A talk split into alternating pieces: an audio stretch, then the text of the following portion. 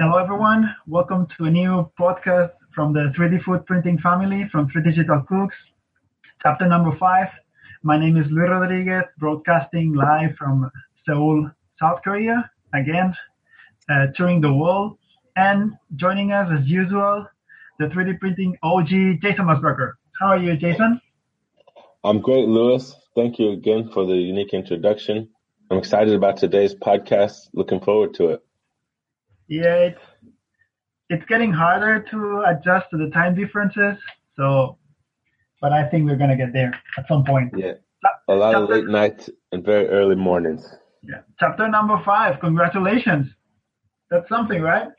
Yeah, we made it. Five's a good number. So let's jump in. Just want to remind everybody that uh, don't forget to reach out to us on Twitter at BarbQ, myself, or at Three Digital Cooks is Luis. You can hit us up at the contact page on 3digitalcooks.com, or we've created a special email just for people listening to the podcast. You can email us at podcast at 3digitalcooks.com.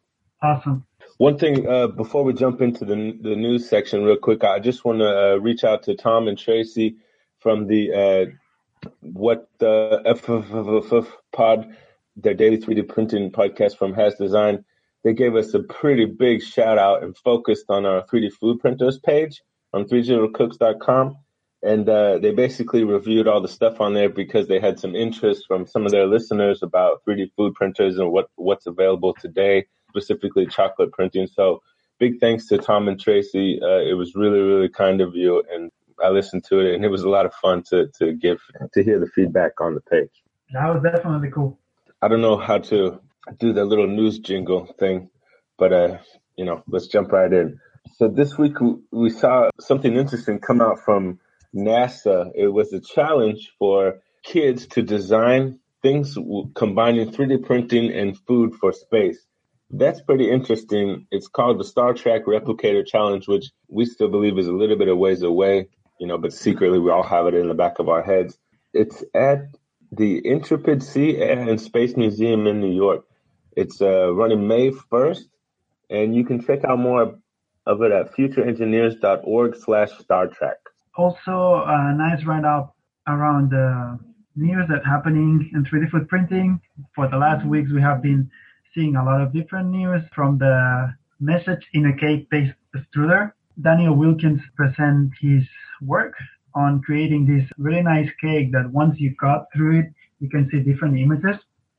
There's a few videos and uh, around the internet where you can actually see how it works. And I think it's really nice to see more people trying their own thing and especially like new techniques. I like the fact that he prints the butter and after that he cooks it and, and then is when he can cut the cake. I'm actually waiting to taste to taste it so we can judge it better. What do you think, Jason? Yeah, that's awesome. I'm excited about that. Secret messages inside cakes is very interesting. So another thing we wanted to uh, talk about is Michael Petch, the author of uh, The Future of Food, the book that talks about uh, 3D food printing and really goes into a lot of um, in-depth uh, theories from a lot of experts that Michael wrote. He also has, a, I think, a couple of other 3D printing books. He's a consultant for Black Dog Consulting, I can't wait to see the results. He's on a panel at South by Southwest. There's a special a special section called South Bites that focuses on food, and it would be amazing to be there. Unfortunately, not this year, but we're looking forward to his feedback with the other panel members on the South Bites panel coming up here soon. And you can check out Michael at Michael L. Petch, P E T C H, on Twitter. Also, to finish the news section, I want to welcome to Aram to the 3 Digital Cooks family. He's going to be helping us to keep pursuing our dreams on 3D food printing design tools. So for the next month, we're going to be having a lot of fun with him. Shout out to Aram. Welcome. Cool. Lots of fun coming up. And feedback is something that we have been having lately. Feedback for the podcast. That's great. Thank you, Andy, for, for the questions that we're going to try to answer. Andy wrote us and asked, what is the difference between a 3D printer and a 3D food printer? I think that's a really great question, and it really depends on the type of machine that you are using. In my case, the main difference is the, the extruder mechanism used. Instead of pushing plastic, uh, it pushes food. But the reality is that what moves the printer, the CNC, the three axis movement, it's completely the same. I probably change the, the the design and how you prepare the, the the device to handle the food properly to make it easier to clean and stuff like that. But at the end, the three axis movement is completely the same in a 3D printer and a 3D food printer.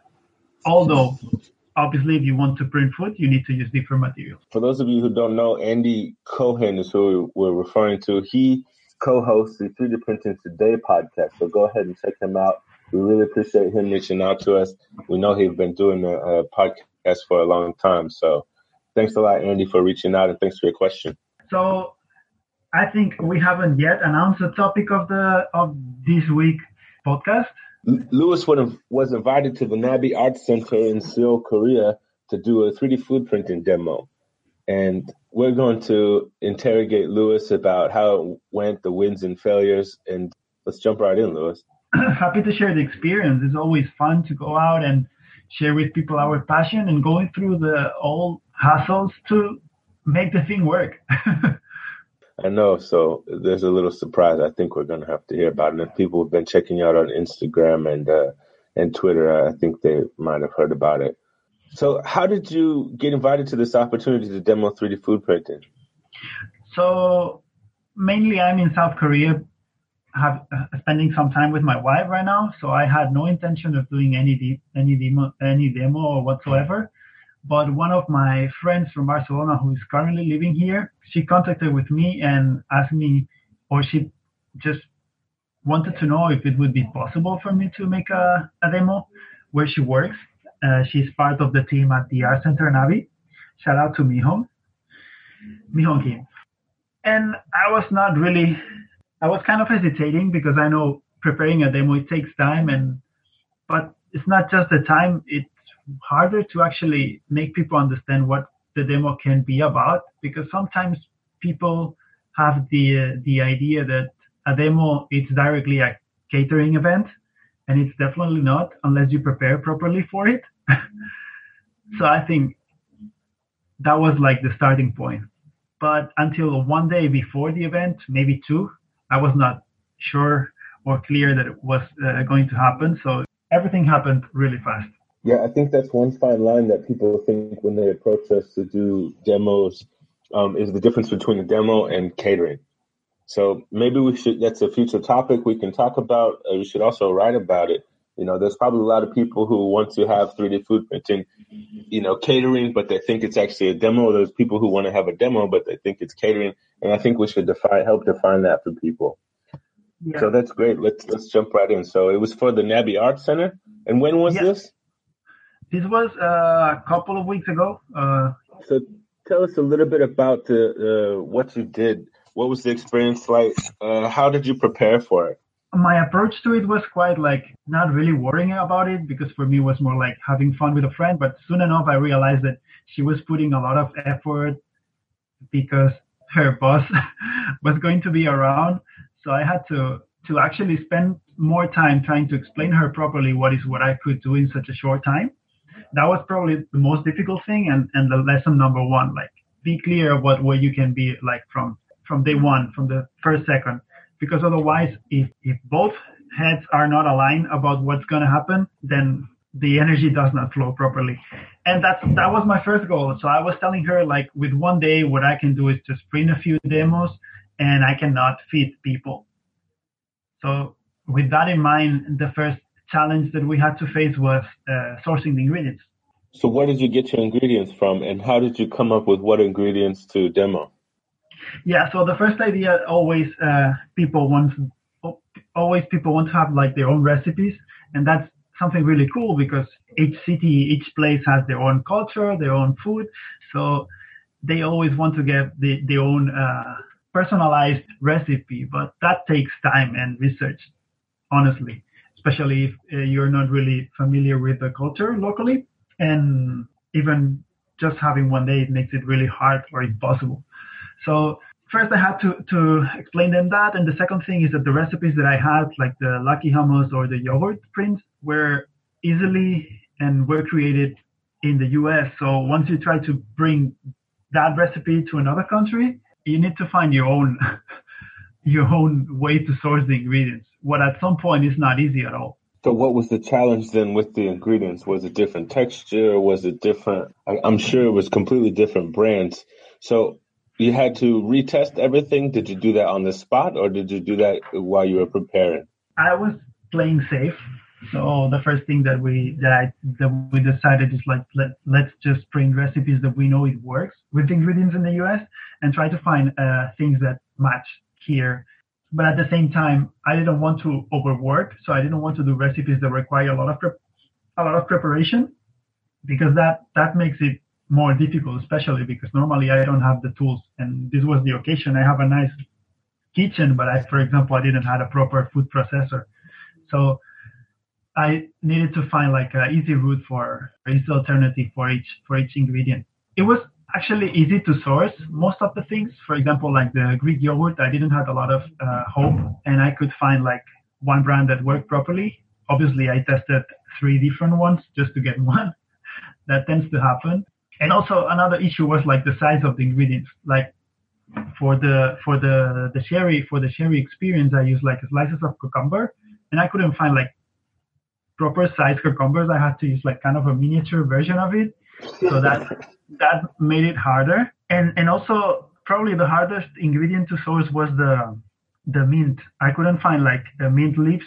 So I had to use like apple mint leaves, which are like way smaller. And actually I just couldn't find them in one in one supermarket. Also, it's important to say that I just had one one trip to find the ingredients. I didn't have like a week to go all around Seoul to find everything. I'm sure that with the proper amount of time, everything can find can be found. But you're telling me there's not a Whole Foods in Korea? Uh, I don't know about Whole Foods. I'm sure there's some uh, local organic ingredients, but what I did was go directly to a big Safeway like supermarket. supermarket. Yeah. Okay. Yeah, and and try to get as many things as possible. Okay, good. Well, I'm glad you're able to find at least some things that match up and make it happen. So tell us a little bit about the tools that you used to make this demo happen. What what type of printer did you have? What type of extruder did you use? A sieve? Did you have to do uh, use any? I guess you didn't use a food processor. How did you get your um, materials ready? And how did you print the food actually? So I was using Piña 3, like with the easiest uh, extruder that I've been using until now is like a, a cartridge-based syringe extruder. The cartridge extruder on Instructables? Yeah, that that's okay. the one. And the main issue that I had is that after a few hours of testing stuff, we were like hitting all the all the points in the schedule in the agenda in order to make all the recipes happen. One of the motor one of the motors get got burned, and that was a really really big really big bummer because I have no idea how to source things here in Seoul. So it's pretty hard for me to find any type of uh, replacement, especially within one day, well, within a few hours. So that was a big issue because we already had like two of the recipes ready and we were going to start uh, testing new stuff and, and doing special designs for the, for the event. But at that point, I was like, okay, I don't have an extruder and I need to find a solution within, within two hours. So that was kind of tough. Also, something that I've learned from the last few demos that I've been involved with is like the less things you try to do, the the easier is to get things done properly. So at that point, I knew that trying to find an extruder was going to be harder than probably working some weird solution. That was what I ended up doing. So I've been working on a on a new extruder that uses like four different extruders at the same time. So it's a nozzle that gets all the all the different materials at the same time, and you print just with one nozzle. So I've never tested before. I have all the parts because I built them during my time during my time at Pier 9. So the decision that we took at that time was let's try it. There's nothing to lose, so let's see if we can get it get it to work with one with one nozzle. And eventually it did, and that was like for me it was great because I got a really great excuse to to start to start playing with it and learning how it works. And we managed to save the demo. Yeah, the funny thing about it is that once we replaced the extruder with this new one, with this new hacky version of it, instead of being a simple demo, it kind of turned turned out into a small catering event. Like we didn't have time to make customized designs, so we had two designs that we were changing from printing the hummus and printing the Greek yogurt. So eventually we did over 25 appetizers, what I, I know is not a lot, but I think for me it's like the biggest event I ever print for, and even without preparing preparing for it. So uh, that was great too. So the event switched from just showing people and teaching them about 3D food printing and, and displaying the technology to let's eat. Yeah, that was great. Seeing people eating the food, it helped me to realize that that's what that's where we need to go because because it's the number one engage, engaging approach for 3D food printing. And you didn't run any, into any um, immediate legal issues. No lawyers popped up out of thin air and said, "Hey, you can't serve this food here," or something like that, did they? You get you got off clear. I don't know at the time, right? I don't know yet. I don't know yeah. yet, but I'm yeah, running exactly. away in a couple of okay. weeks, so you better get out of town. Yeah, but I think yeah. I think everybody's going to come out safe. I mean, the legal issues is a whole nother thing, safety. But I, I know you know about safety and you know how to prepare these things for people. So I don't think we have anything to worry about, and we don't. And I'm sure the food was great, and I'm sure you did an excellent job. I'm proud of you, Luis. Did you, do you have any pictures or anywhere people can see or hear more? Was there any videos made of your demo that people can check out? Yeah, I have a few. I have a few pictures that I will share on the blog soon, hopefully, and okay. and they can they can see more about the setup and and me rocking the the pancake the pancake board apron. Wherever I go, I take the apron, Jason. Tell, tell me this: while you were doing this and people were approaching you and everything, what was their um, ideas about 3D food printing? Did you have some discussions with people? Yeah, one of the most interesting things is that I got to work with with my friend Mihong Kim and other and, and also two more interns working in, in the company about that time they were super helpful. They actually made possible that I could print so many so many uh, appetizers for the people doing the event. And at the same time, they were giving me feedback constantly about the ingredients that we were preparing and also giving me ideas for, for new recipes based in, in, in Korean, Korean food recipes. What I think is great. is something that definitely I want to try. I think that's a cool idea. You know, um, every time we go to a new place to talk about uh, the technology, I think it's something important that we integrate something from the local culture, uh, learn something about the local culture and foods, and uh, you know have that integrated into our presentations or demo. You know, that's something that it's important to me. I mean, it's easily relatable for people uh, once they see their you know schnitzel that is shaped like something else here in Germany or that, you know, has a different flavor than what they expected, you know, something like that. And I think that's a really important factor in 3D food printing. And it's, it's possible because of 3D food printing. Yeah, I think that's one of the most important things that needs to be in all the demos that or work that we do. But at the same time, it's really hard to prepare for it unless you have the time. Sometimes if uh, a demo shows up, unless for me, it's really hard to, to get this new recipe going on but if you have the time to prepare, it's definitely like the number one thing to, to do because it's it's part of customize, the customized experience. Yeah. So, for an example, what was one thing that they mentioned that would work in Korea to relate to 3D food printing? It was not that much about about textures or or food that could be printed because sometimes for people it's hard to to picture that beyond the paste. But it was more about like flavors or ideas that they were sharing with me that then I can incorporate to the different technologies that I have in my head or that for me is easier to understand that I can use for it, if that makes sense. Yeah, I think that's definitely something we need to think about in the future and we need to be well prepared for it. So, for example, when we talk to the people from South by Southwest, from South by, you know, they really like the idea of the barbecue and printing burgers. I think Austin has a pretty nice uh, a barbecue community, and uh, it would have been really special to prepare something cool for them with the barbecue. Anything else you wanted to touch on about the event? Uh, mm, I don't know. Like, I think if anybody has any questions about, just shoot us a, send us an email, and we will answer those questions. For me, it was a great experience really looking forward for having more opportunities like this one. So if you are out there and you want to have a 3D printing demo or 3D food printing catering, just just send us an email and we'll and we'll and we'll start from there. Yeah, that's great. Everything um, you know we do from here on out is about sharing and, and teaching and um, you know building up the community around digital cooks and 3D food printing. So it's always great.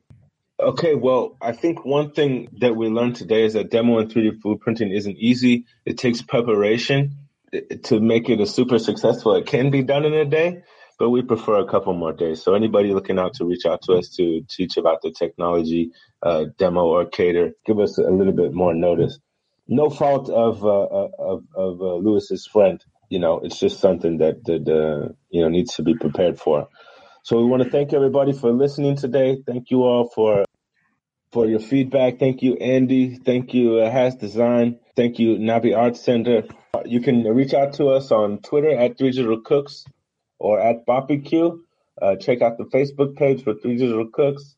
Uh, and don't forget, if you want to reach us for something directly about the podcast or you heard about us from the podcast, send us an email at podcast at threedigitalcooks.com. Yeah, don't hesitate to contact with us. We are open. We love to have feedback. We love to answer your questions. So we are here for that. We want to help everybody to engage this awesome technology and field. So please. And stay tuned um, to the next podcast for another big announcement. Yeah, announcements. We love them.